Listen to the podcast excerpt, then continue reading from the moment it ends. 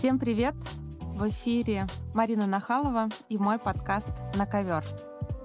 Сегодня я хочу вынести э, на обсуждение такую тему, как ну или синдром, что ли, или, может быть, такой крик души э, «Я плохая мать» или по-другому «Материнское чувство вины». А вы знаете, вот из десяти мам, дошедших до психологов или обращающихся к специалистам, ну, не знаю, мне кажется, пять, если не больше, даже, может быть, семь, а, живут с ощущением, что она плохая мама. Поэтому сегодня у меня на ковре беспощадное чувство вины да, и ощущение, что со мной, как с мамой, что-то не так. А, вопрос очень обширный, объемный. К сожалению, сейчас такой большой поток информации, да, и этот поток не всегда, ну, какой-то, не знаю, экологичный, что ли, да, куча пестрят, э, куча куча разных э, заголовков, типа 10 признаков, что ты плохая мама, 10 признаков, что ты хорошая мама, 5 ошибок в воспитании, не знаю, почему меня не любит мой ребенок. В общем, куда бы мы сегодня ни зашли, в какую социальную сеть, э, везде мы услышим ну, вот этот вот призыв, да, сделать с собой что-то, чтобы стать, наконец-то, уже такой нормальной матерью.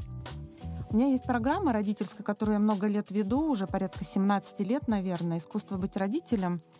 И когда а, я собираю родителей, я там часто спрашиваю, зачем вы пришли, да, про что вы хотите сегодня поговорить. И вы знаете, такое, я бы сказала, топ-3 э, запросов, с которыми приходят на программу, звучит как то, что я не справляюсь со своим ребенком, и это ребенку может быть и 0 месяцев, да, то есть он может быть в животе, и год, и два, и три, и 25 лет, и 5, и 7, и 15. Возраст может быть э, очень разный. Но вот это вот ощущение у мамы, что с ней что-то не так, это очень распространено сегодня. В роддомах, к сожалению, не выдают, э, не знаю, такую пометочку, да, что в целом материнство — это очень непросто. А материнство переполнено разными тревогами, ужасом, ощущением, что мы не справляемся, да, мы как женщины, которые принимают решение для себя рожать. А, про это не принято говорить. Как только женщина забеременела, автоматически она должна, вот именно слово «должна», я здесь применяю осознанно, автоматически весь социум, близкие ждут от нее, что она должна радоваться этому факту и почувствовать себя мамой мгновенно. Да, что, в общем, невозможно, если ну так вот погрузиться в психологию и понимать, как устроена психика, испытать вот эту радость материнства а, невозможно практически с самого начала, да, потому что с женщиной происходят колоссальные изменения.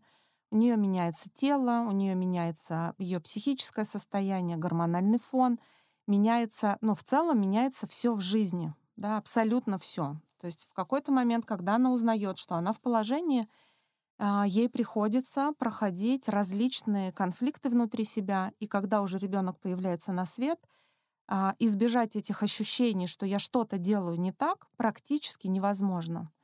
если вдруг меня сейчас слушают а, женщины, которые в положении или только планируют детей, или вот-вот, которые только родили, хочу вам сказать первое, что с вами все в порядке. Тревога, связанная с материнством, это норма.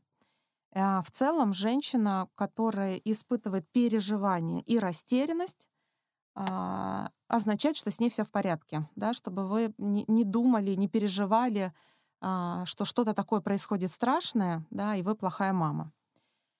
Вот. А те уже, кто, у кого дети подрощенные, да, находятся в кризисах детских, да, мы их знаем уже с вами в целом, опять же, из огромного количества информации, источников — да, и три года, и пять лет, есть еще кризис первого года жизни, и есть подростковые кризисы, и есть такое а, понятие, как, например, позитивный опыт одиночества, да, который ребенок проживает от 16 до 21 года, опыт, когда ему хочется побыть одному. Вот, вот представьте себе, что на протяжении, в принципе, всей жизни, вот с момента, как только вы узнали, что вы беременны, и, в общем, наверное, до конца своей жизни вы так тем или иным образом будете сталкиваться с ощущением, что со мной что-то не так. Дальше, когда мама вдруг испытывает это чувство, да, она начинает автоматически залюбливать своего ребенка. Еще важно понимать, что, конечно, ну, есть еще такая разница э, культурная. Да? Раньше было принято, да, там, не знаю, конец 70-х, 80-х, я даже не беру 60-е годы, сейчас беру конец 70-х, начало 80-х, а, ну, не были родители так активно включены в жизнь детей, были ясли, достаточно рано детей отдавали на воспитание, да, а, и ребенок в целом был, ну, все время под присмотром кого-то, либо бабушек, а, либо воспитателей. И в целом родители ну, не сильно сталкивались с этим ощущением, точнее, я бы сказала, они сталкивались, но подавляли его, потому что так жили все. Да? Это важно понимать, что это как, как явление было. Ясли была нормой. Дальше мы знаем, что сейчас тенденция сильно меняется, и сейчас скорее нормой становится, да, что ребенка как можно позже стараются отдавать в садики. Вы знаете, что у нас убрали ясли, у нас есть группа подготовки, да, которая тоже для детей постарше. То есть в 6 месяцев сегодня вам, в общем, некуда будет отдать ребенка. И, конечно, психологи здесь ликуют и радуются, и мы говорим, слава богу, что это, в общем, отменено на уровне государства. И сегодня э, дети могут подольше побыть э, с мамой, э, да, и сформировать такую необходимую привязанность. Но э, мы-то выращенные, да, вот как раз там поколение мы выросли в том, что у нас было раздельные роды, соответственно, дети лежали отдельно от родителей, у нас были ясли, у нас были садики, нас рано достаточно отдавали в школу. И в целом задача родителей была достаточно функциональна, чтобы ребенок был сыт, напоен, а, чтобы он был обут, одет, да, чтобы он в безопасной какой-то среде для себя рос. И мало кто задавался вопросами вот этого психического а, психического развития, да, а есть ли эмоциональная близость. Я, например, когда спрашиваю клиенток у своих, «А вы помните, что мама вас, например, обнимала или гладила по голове? Конечно, есть те, кто помнит, и такой опыт был. Я не говорю, что это повсеместно, но тем не менее тенденция такова, что обычно говорят, ну нет. То есть обычно, как дела в школе, поела ли ты, да, не промокла, нужна ли тебе новая одежда. И, в общем, на этом останавливались отношения с родителями.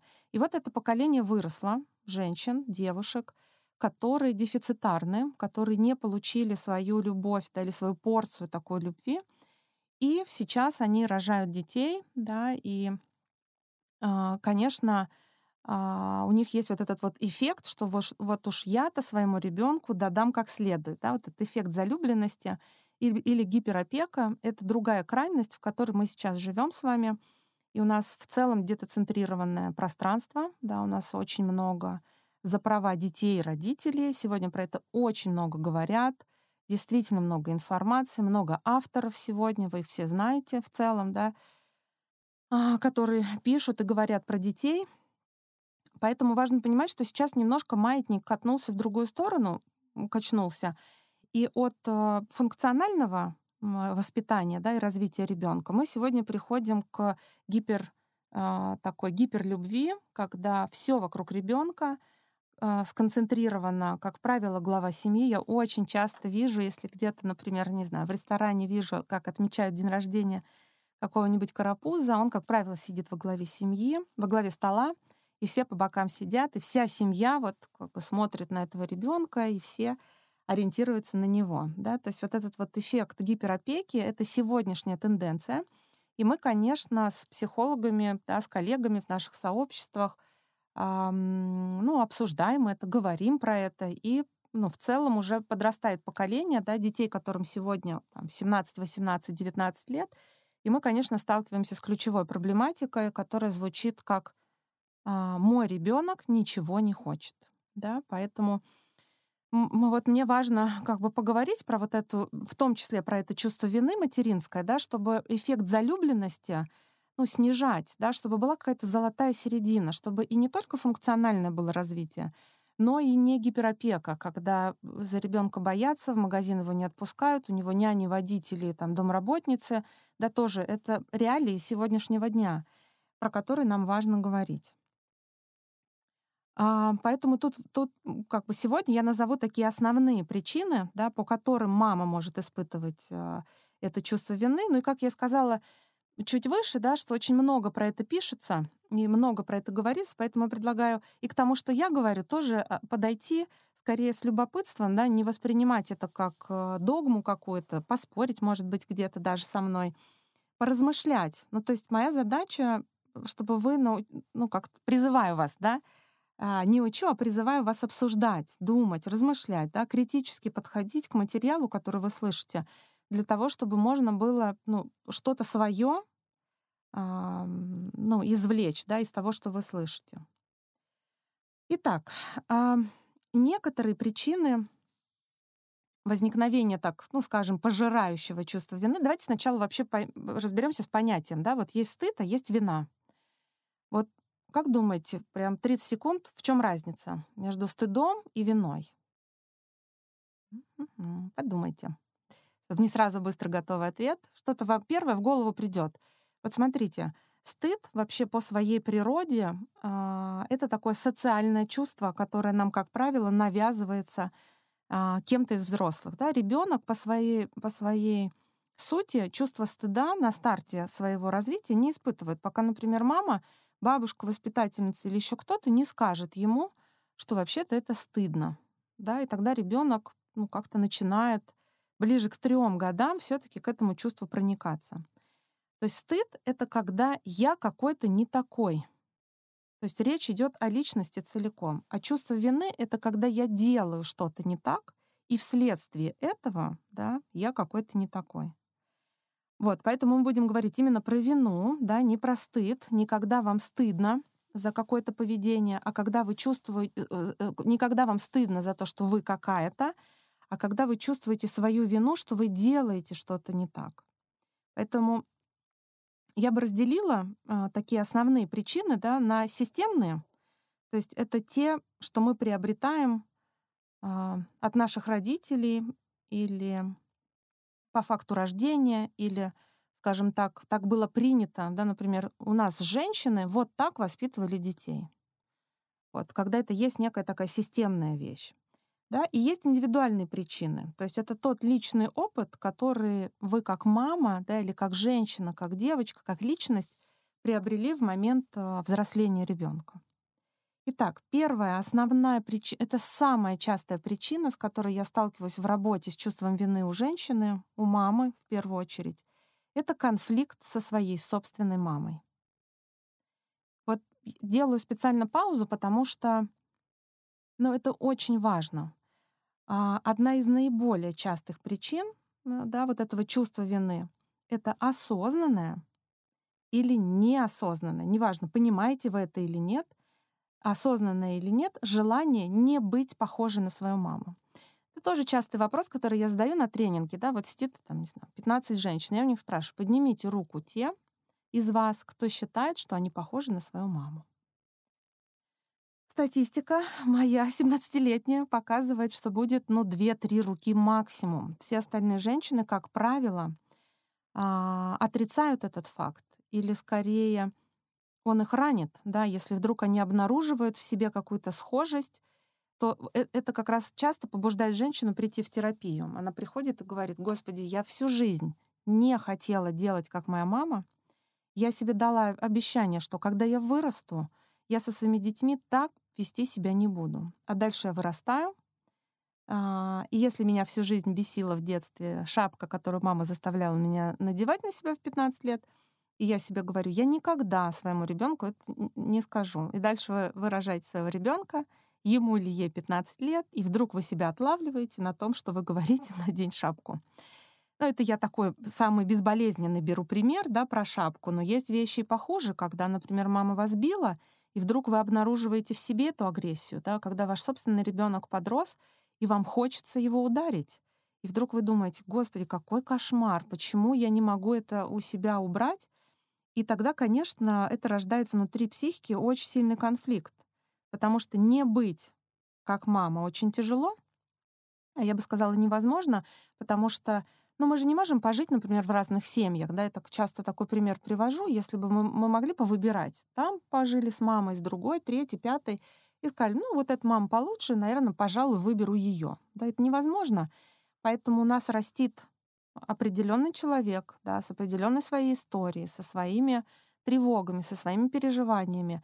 И мы автоматически, хотим мы этого или нет, но образ мамы мы впитываем от одной женщины.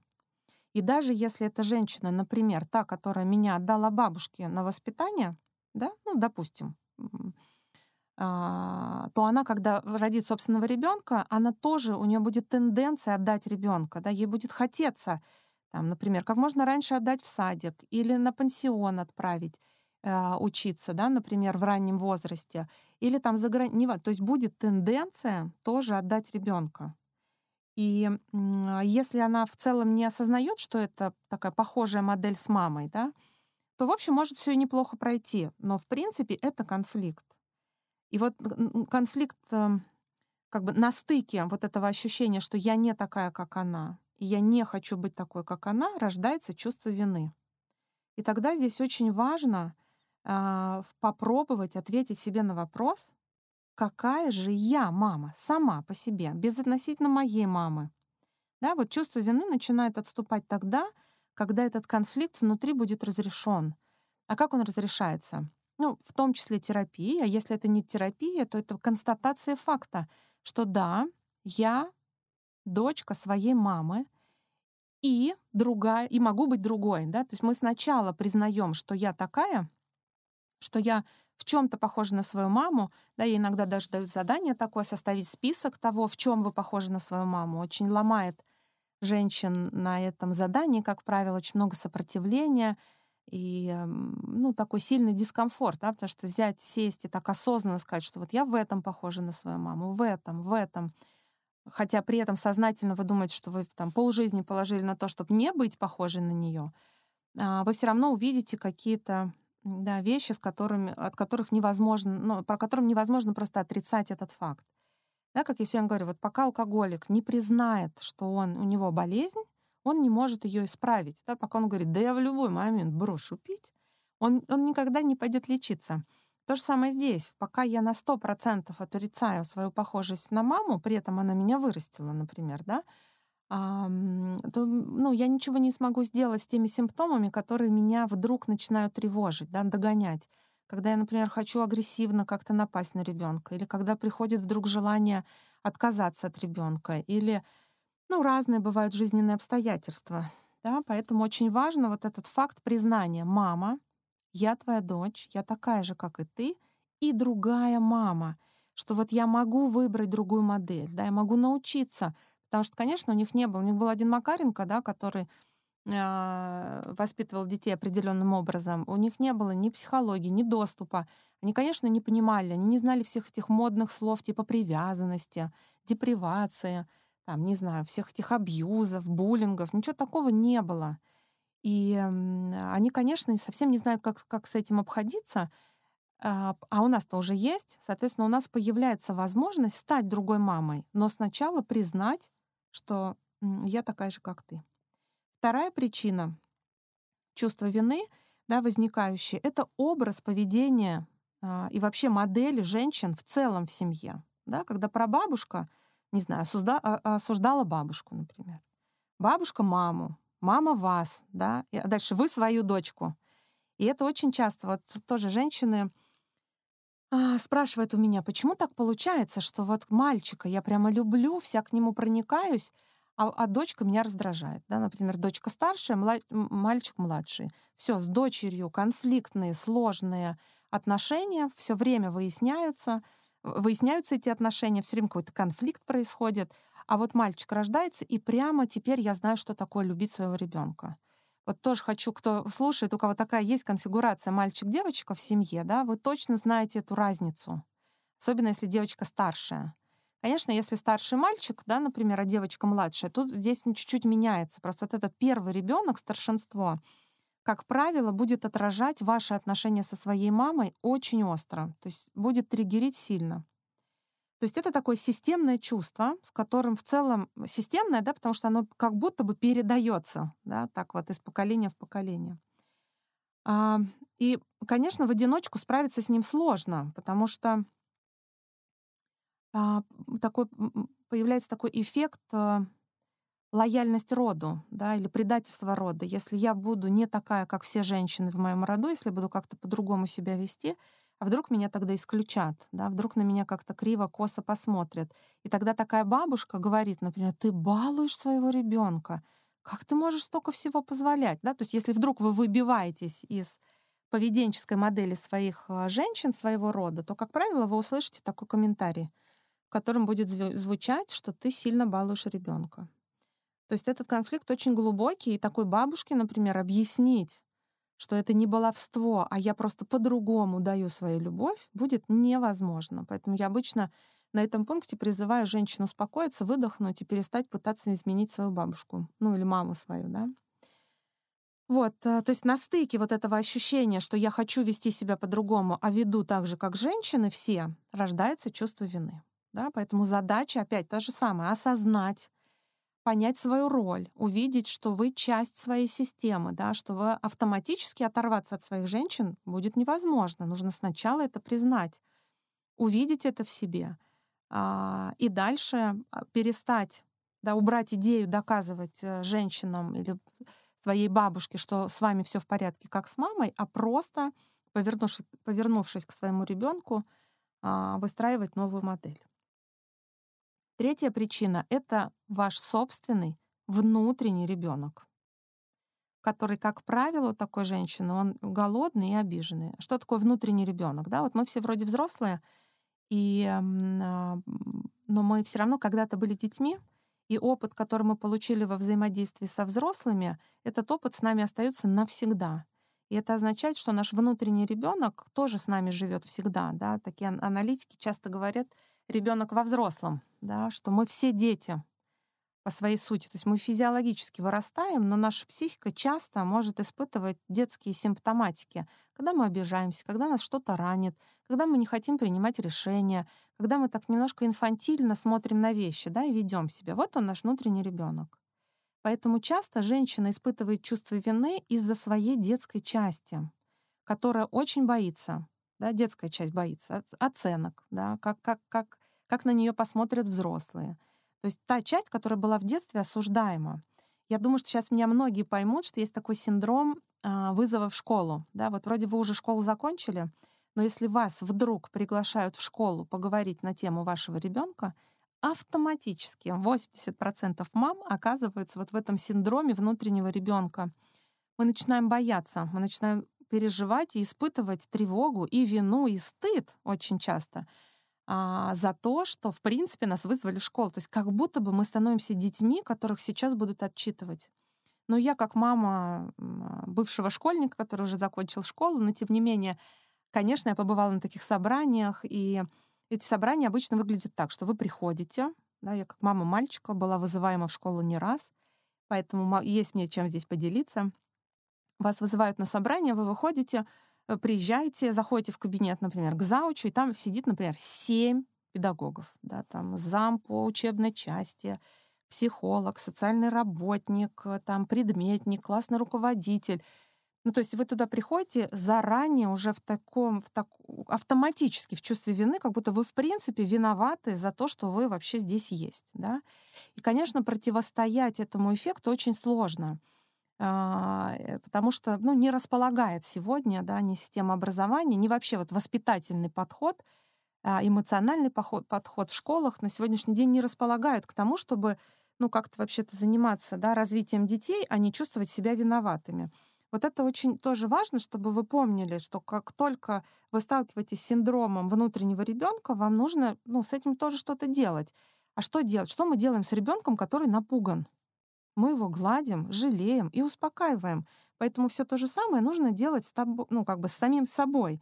Да? То есть нужно себе сказать, так, напомнить, что вообще-то я взрослая, что никто мне там в школе ничего не сделает, что я иду туда защитить своего ребенка, например, да, даже если он не прав категорически, мы все равно всегда защищаем своего ребенка. И вот, э, вот как или когда, например, мы с трехлеткой не справляемся, и мы очень устали, и нам не нравятся эти дурацкие игры, в которые там с ними надо играть. И она капризничает. И хочется уже бросить все это и просто выбежать в, дверь, в дверь, в окно, хотел сказать. Иногда и в окно хочется выйти. И это тоже часть э, реальности. Да, что не нужно в себе подавлять эти чувства. Нужно понимать, что быть мамой — это сложно.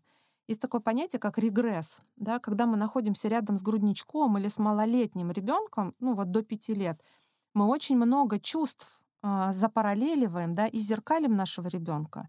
И это вообще-то сложно взрослому человеку все время находиться рядом с малышом. Да, поэтому чувство вины неизбежно, в том числе, когда мы влетаем вот в этого внутреннего ребенка. Очень важно о себе заботиться. Не корить себя, не ругать, не нападать на себя, а позаботиться о себе сказать «я устала», мне нужно отдохнуть, пригласить няню, бабушку, дедушку. Если даже у вас нет возможности никого пригласить, значит, идете на площадку, высаживаете ребенка и просто отдыхаете, смотрите в одну точку. Зовете подружку. Обязательно своего собственного внутреннего ребенка нужно выгуливать да, для того, чтобы он отдыхал и не срывался на ребенка, и тогда вины будет меньше. Четвертая причина, по которой мама чувствует себя плохой, это открытое, да, сейчас уже все модно говорить открыто, открытое осуждение социума, да, или вообще даже близких людей. Когда эти вот какие-то косые взгляды родительниц на площадке, да, какие-то комментарии воспитателей. Сегодня мало кто может пройти мимо, чтобы да, какой-то педагогический совет не дать. А что это вы там своему ребенку все разрешаете? То есть вот этот вот эффект и страх быть не таким или не такой, да, порождает чувство вины.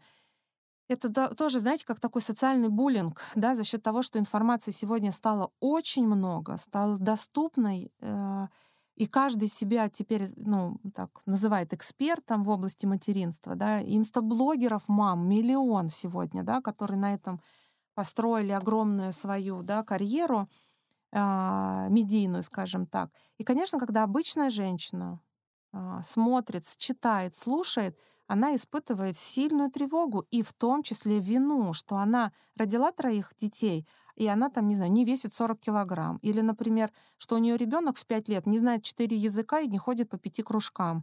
То есть вот это вот давление, это, ну, я это прям называю конкретно социальным буллингом, потому что вы теряете индивидуальность, вы теряете ощущение, а что мой ребенок вообще хочет, а вы теряете вот эту связь, да, вы начинаете пичкать детей, просто потому что у всех мам, если залезть на Facebook, у всех мам дети чем-то занимаются в три года. Да? И все, автоматически вас чувство вины поглотило, и вы побежали записывать на 10 кружков. Да, ребенок ходить отказывается, вы думаете, все, я плохая мать. Вот, я в этом месте так иногда экстремально говорю мамам, да, я, ну, предлагаю, например, ну, давайте тогда растить ребенка для чужих, да, не знаю, для чужих людей, чтобы, чтобы они сказали, молодец, хорошая мама. Вот, то есть не забывайте, что ваш ребенок это только ваша история, это только ваши отношения, это только индивидуальная какая-то какие-то да, траектории развития. Неважно, что у вашей соседки или у вашей подружки ребенок э, ходит на карате, на бокс э, и в свободное от этого время э, японский изучает. Это не важно. Потому что мы такого ребенка потом будем с энурезом лечить, да, а вашего ребенка, который просто сидит в носу ковыряется, будем радоваться, как он идет в первый класс. Да, то есть очень важно ну, вот это вот отслеживать э, какую-то свою самость в отношениях с детьми. Ну и пятый пункт, я бы сказала так, знаете, как одновременно с тем, что информации очень много, побочка этого — это и отсутствие информации, да, потому что, ну вот, когда всего, знаете, как в меню, приходишь в ресторан, да, когда у тебя меню из 40 э, страниц, ну невозможно выбрать, да, это очень сложный процесс. Вот здесь то же самое — да, ну, то есть непонятно родителю, что нормально. Как, то есть одни пишут, мальчиков надо держать в строгости, границы соблюдать, не давать плакать. Другие психологи пишут, мальчик такой же человек, э, значит, ему нужно давать плакать. Третьи пишут, вообще не важно, это мальчик у вас или девочка, убираем гендерность. И вот, вот это все безумие сегодня обрушивается на маму. Да, поэтому я все время рекомендую, выберите для себя один-двух одного, двух, трех максимум специалистов, которым вы ну, по каким-то своим личным причинам доверяете, который вам отзывается по подходу, да, с которым вы, может быть, как-то в унисон мыслите, и он говорит похожие на ваши мысли идеи, и вот тогда таким человеком увлекайтесь, да, и слушайте, и читайте, исследуйте, потому что, ну, правда, теории очень много сегодня. И, и поэтому очень важно уметь себя слышать, да. Вот, это такой, ну, я бы сказала, небольшой перечень причин, но он самый важный. Это самое частое, с чем я сталкиваюсь в своей работе, а, вот именно в теме вины, да, когда мама приходит и говорит, все, я не справляюсь, я хочу прибить своего ребенка. Да, я обычно в этот момент говорю, мамочка, какое счастье, что вы можете испытывать злость на своего ребенка, и что это часть вообще воспитательного процесса, и задача не в том, чтобы его, там, не знаю, прибить, а в том, чтобы научиться выдерживать свою собственную злость. Да? То есть контакт со своими чувствами очень важен. То есть когда вы родили ребенка и его воспитываете, не забывайте про себя. Итак, ну в конце дам ну, такие короткие рекомендации. То есть это не решение вопроса. Я напоминаю, что мы тут с вами не терапируемся, да, не лечимся, а скорее исследуем и изучаем. И мне важно, чтобы тоже рекомендации были, а вы уже для себя решите, что с этим делать. Итак, номер один. Чувство вины. Как и любое другое чувство. Злость, раздражение, апатия, усталость или радость, воодушевление, счастье, предвкушение, удовольствие — это все критерии здоровой психики. То есть, когда вы испытали чувство вины, ваша задача не прибивать себя гвоздями, а, а наоборот разбираться с этим, изучать, да, и понять, что когда периодически оно возникает, это нормально, потому что благодаря чувству вины мы можем вообще-то понимать, что хорошо, что плохо. Да, если совсем чувство вины убрать, это уже будет такая ну, психопатология, потому что все-таки у нас должны быть стоп-факторы. И чувство вины часто позволяет э, родителю остановиться, да, и как-то там, ну, например, не нападать на своего ребенка. А, поэтому, ну, очень важно, да, как такое второе, вторая рекомендация, это а, э, ну, изучать свое чувство вины, что оно говорит, что оно хочет сказать. Оно мне сейчас показывает, что у меня а, например, не хватает какого-то знания, допустим, я не знаю, как правильно, эм, если ребенок в три года не делится игрушками, он жаден или нет? Его уже надо приучать или нет? Да, вот скажу вам, нет, не надо, потому что в три года формируется функция брать все. Когда дети приходят на площадку со своими игрушками, они свои выбрасывают и чужие собирают. Да, у них функция собирать. И только к пяти годам, уже ближе, у них формируется функция раздавать. И тогда вы замечаете, что такой ребенок, например, приходя в садик, начинает раздавать всем свои игрушки. Вы их не можете нигде собрать. Да? То есть иногда просто незнание э, или пойти там, да, ну, поизучать, почитать проверенных для вас специалистов, познакомиться, и это тоже позволит вам расслабиться. Или, может быть, ваше чувство вины уже говорит про ваш конфликт сильнейший с вашей мамой да, и тогда с этим тоже нужно разбираться. Третья рекомендация — меньше читайте билетристику. Да, вот, как я сказала, выберите одного, двух, трех специалистов и прислушивайтесь к ним. Четвертое, пожалуйста, помните, что в каждой палатке по лопатке, да, то есть нет однозначных норм и того, что правильно, а что нет. Нет этого. В каждой семье будет свое нормально каждой, свое, в каждой семье будет принято что-то свое. Да, защищайте это, пожалуйста, не ориентируйтесь на других. А, я знаю, что это самый трудный пункт.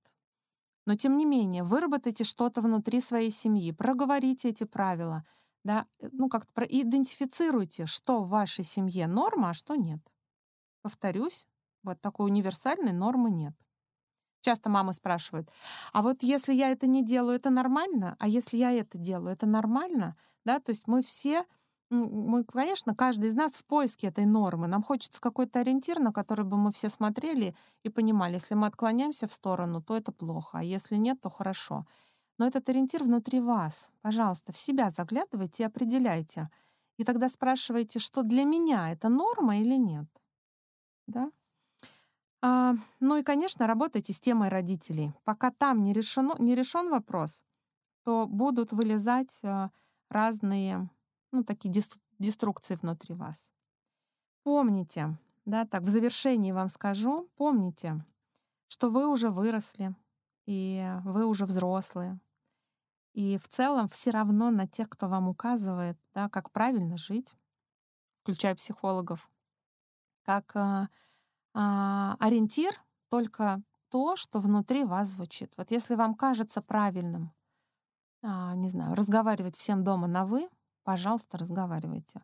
То есть самое главное для ребенка и для мамы в первую очередь, да, в контакте со своим, со своим чувством вины, это осознать, что А — это норма, и Б — откуда корни. Вот когда вы понимаете, что это нормально, и понимаете, почему вы это испытываете, что с этим делать, уже у вас автоматически родится. Ну что, я буду на этом заканчивать. Я желаю всем мамам, которые меня слушают или которые когда-то меня послушают, и те мамы, которые знают про себя или думают про себя, что она плохая мама, сказали себе, что ваш ребенок а, выбрал вас в том числе, да, и вы лучшая мама для своего ребенка в любом случае. Я прощаюсь с вами и до встречи у меня на ковре. Пока-пока.